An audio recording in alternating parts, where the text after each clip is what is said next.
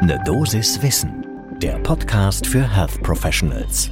Guten Morgen und willkommen zu Ne Dosis Wissen. Hier geht's werktags ab 6 Uhr in der Früh um Themen, die Menschen im Gesundheitswesen interessieren. Heute, zum Welttuberkulosetag 2022, ist das die Tuberkuloseversorgung in Zeiten von Pandemie und Krieg. Ich bin Dennis Ballwieser, ich bin Arzt und Chefredakteur der Apothekenumschau und heute ist Donnerstag, der 24. März 2022. Ein Podcast von gesundheithören.de und Apothekenumschau Pro. Tuberkulose, das ist so ein Thema, das Ärztinnen und Ärzten schon im Studium so näher gebracht wird, dass die Dozentinnen und Dozenten immer sagen, denkt dran, wenn euch die Patientinnen oder die Patienten merkwürdig vorkommen und es Tuberkulose sein könnte, dann denkt dran, dass es tatsächlich Tuberkulose sein kann. Und darum geht's auch am 24. März, dem Welttuberkulosetag. Seit über zwei Jahren steht jetzt die Bekämpfung dieser Infektionskrankheit im Schatten der Corona-Pandemie. Und aktuell kann das tatsächlich zum akuten Problem werden, weil viele geflüchtete Menschen aus dem Kriegsgebiet in der Ukraine zu uns kommen und weil man deswegen erst recht daran denken muss, dass Infektionserkrankungen nicht nur der Lunge auch eine Tuberkulose sein könnten, weil die Inzidenz der Tuberkulose in der Ukraine einfach höher ist als in Deutschland. Das lohnt einen genauen Blick zum ersten Kaffee des Tages.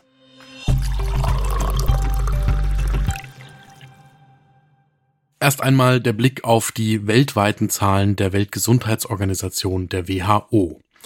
Die berichtet, dass die Zahl der tuberkulosebedingten Todesfälle im Jahr 2019 bei 1,4 Millionen Gestorbenen gelegen hat und im Jahr 2020 auf 1,5 Millionen angestiegen ist. Also eine Zunahme um rund 100.000 Tuberkulose bedingte Todesfälle im Zeitraum eines Jahres. Das ist deswegen bemerkenswert, weil es erstmals seit zehn Jahren damit eine globale Zunahme der tuberkulosebedingten Todesfälle gegeben hat. Gleichzeitig hat die Zahl der gemeldeten neuen Tuberkulosefälle abgenommen. Geschätzt liegt diese Zahl jährlich bei 10 Millionen Neuerkrankungen und gemeldet worden sind weltweit aber nur noch 5,8 Millionen Neuerkrankungen. Das wären rund ein Fünftel weniger als im Jahr zuvor. Beides hängt aber vermutlich schlicht und ergreifend mit der Corona-Pandemie zusammen. Sowohl der Anstieg der Todesfälle durch Tuberkulose als auch die abgenommenen Meldungen der Tuberkulose dürften auf den erschwerten Zugang zu Diagnose und Therapie vor allem in den ärmeren Ländern der Welt zurückgehen.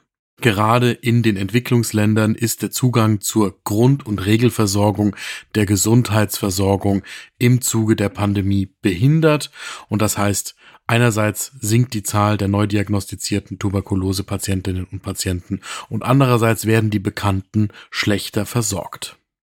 Und damit der Fokus auf die Lage in Deutschland. Das Robert Koch Institut ist natürlich nicht nur für Corona zuständig, sondern zum Beispiel auch für Tuberkulose.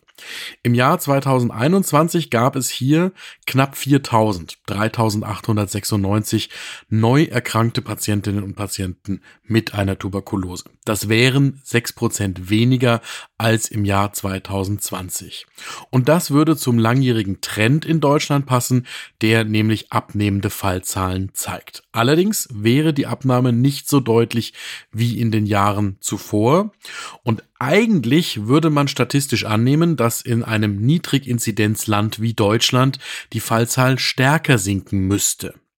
Die WHO prognostiziert nämlich, dass die Fallzahlen bis 2035 unter einen Fall pro 100.000 Einwohnern sinken müsste und dafür wäre eine jährliche Abnahme um mindestens 10 Prozent notwendig und nicht um 6 Prozent wie vom Jahr 2020 auf das Jahr 2021.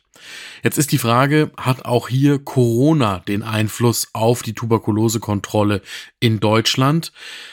Und man muss sagen, ja, das muss man annehmen. Vermutlich kommt es pandemiebedingt zu einer verminderten oder verzögerten Identifizierung von Erkrankungsfällen, obwohl wir in Deutschland grundsätzlich einen hohen Qualitätsstandard in der Tuberkulosekontrolle haben. Es gab dazu eine Meinungsumfrage des Deutschen Zentralkomitees zur Bekämpfung der Tuberkulose und in der kam raus, dass tatsächlich einige Gesundheitsämter berichtet haben, dass es Einschränkungen bei den Umgebungsuntersuchungen nach einem Tuberkulosekontakt oder auch in der ambulanten und stationären Versorgung gegeben hat.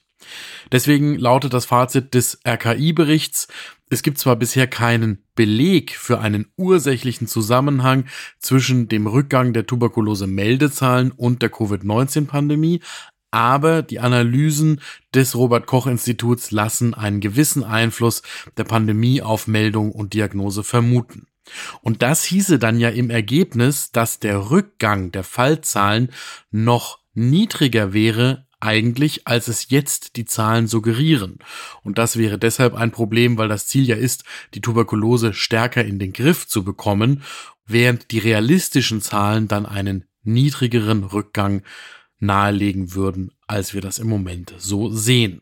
Und was heißt das jetzt für Menschen, die im Gesundheitssystem arbeiten? Das Robert Koch Institut fordert alle auf, beim Thema Tuberkulose weiterhin aufmerksam zu sein und bei klassischen Symptomen, also länger bestehendem Husten, Nachtschweiß, Fieber und Gewichtsverlust, die klassische B-Symptomatik, auch an die Tuberkulose zu denken. Denn die Gesundheitsämter können natürlich einen Tuberkulosekontakt nur nachverfolgen, wenn überhaupt erstmal jemand auf die Idee kommt, dass die Indexpatientin oder der Indexpatient an Tuberkulose erkrankt sein könnte. Und das zeigt die Erfahrung, die Gesundheitsämter spielen eine wichtige Rolle dafür, dass Erkrankte nicht nur früh diagnostiziert werden, sondern dann auch leitliniengerecht behandelt werden und eben infektionsgefährdete Personen im engen Umfeld von Indexpatientinnen und Patienten aufgesucht, untersucht, aufgeklärt und im Zweifelsfall vorbeugend behandelt werden. Und damit zum letzten Punkt, der mit dem Krieg in Ukraine zu tun hat. Es ist tatsächlich so, dass geflüchtete Menschen aus Ukraine, die in Deutschland Zuflucht finden, aus einer Region kommen, in der die Tuberkulose eine 14-fach erhöhte Inzidenz im Vergleich zu Deutschland hat. Deswegen drängt der öffentliche Gesundheitsdienst darauf, dass auch wirklich der sogenannte Pakt für den öffentlichen Gesundheitsdienst der Bundesregierung eingehalten wird und vor allem das dringend benötigte zusätzliche Personal in den Gesundheitsämtern zum Einsatz kommt, damit unter anderem auch, nicht nur, aber eben unter anderem auch auf die Tuberkulose geachtet werden kann. Für die Ärztinnen und Ärzte und alle anderen im Gesundheitswesen gibt's vom Robert Koch Institut einen überarbeiteten Ratgeber zur Tuberkulose. Den verlinken wir natürlich in den Show Notes.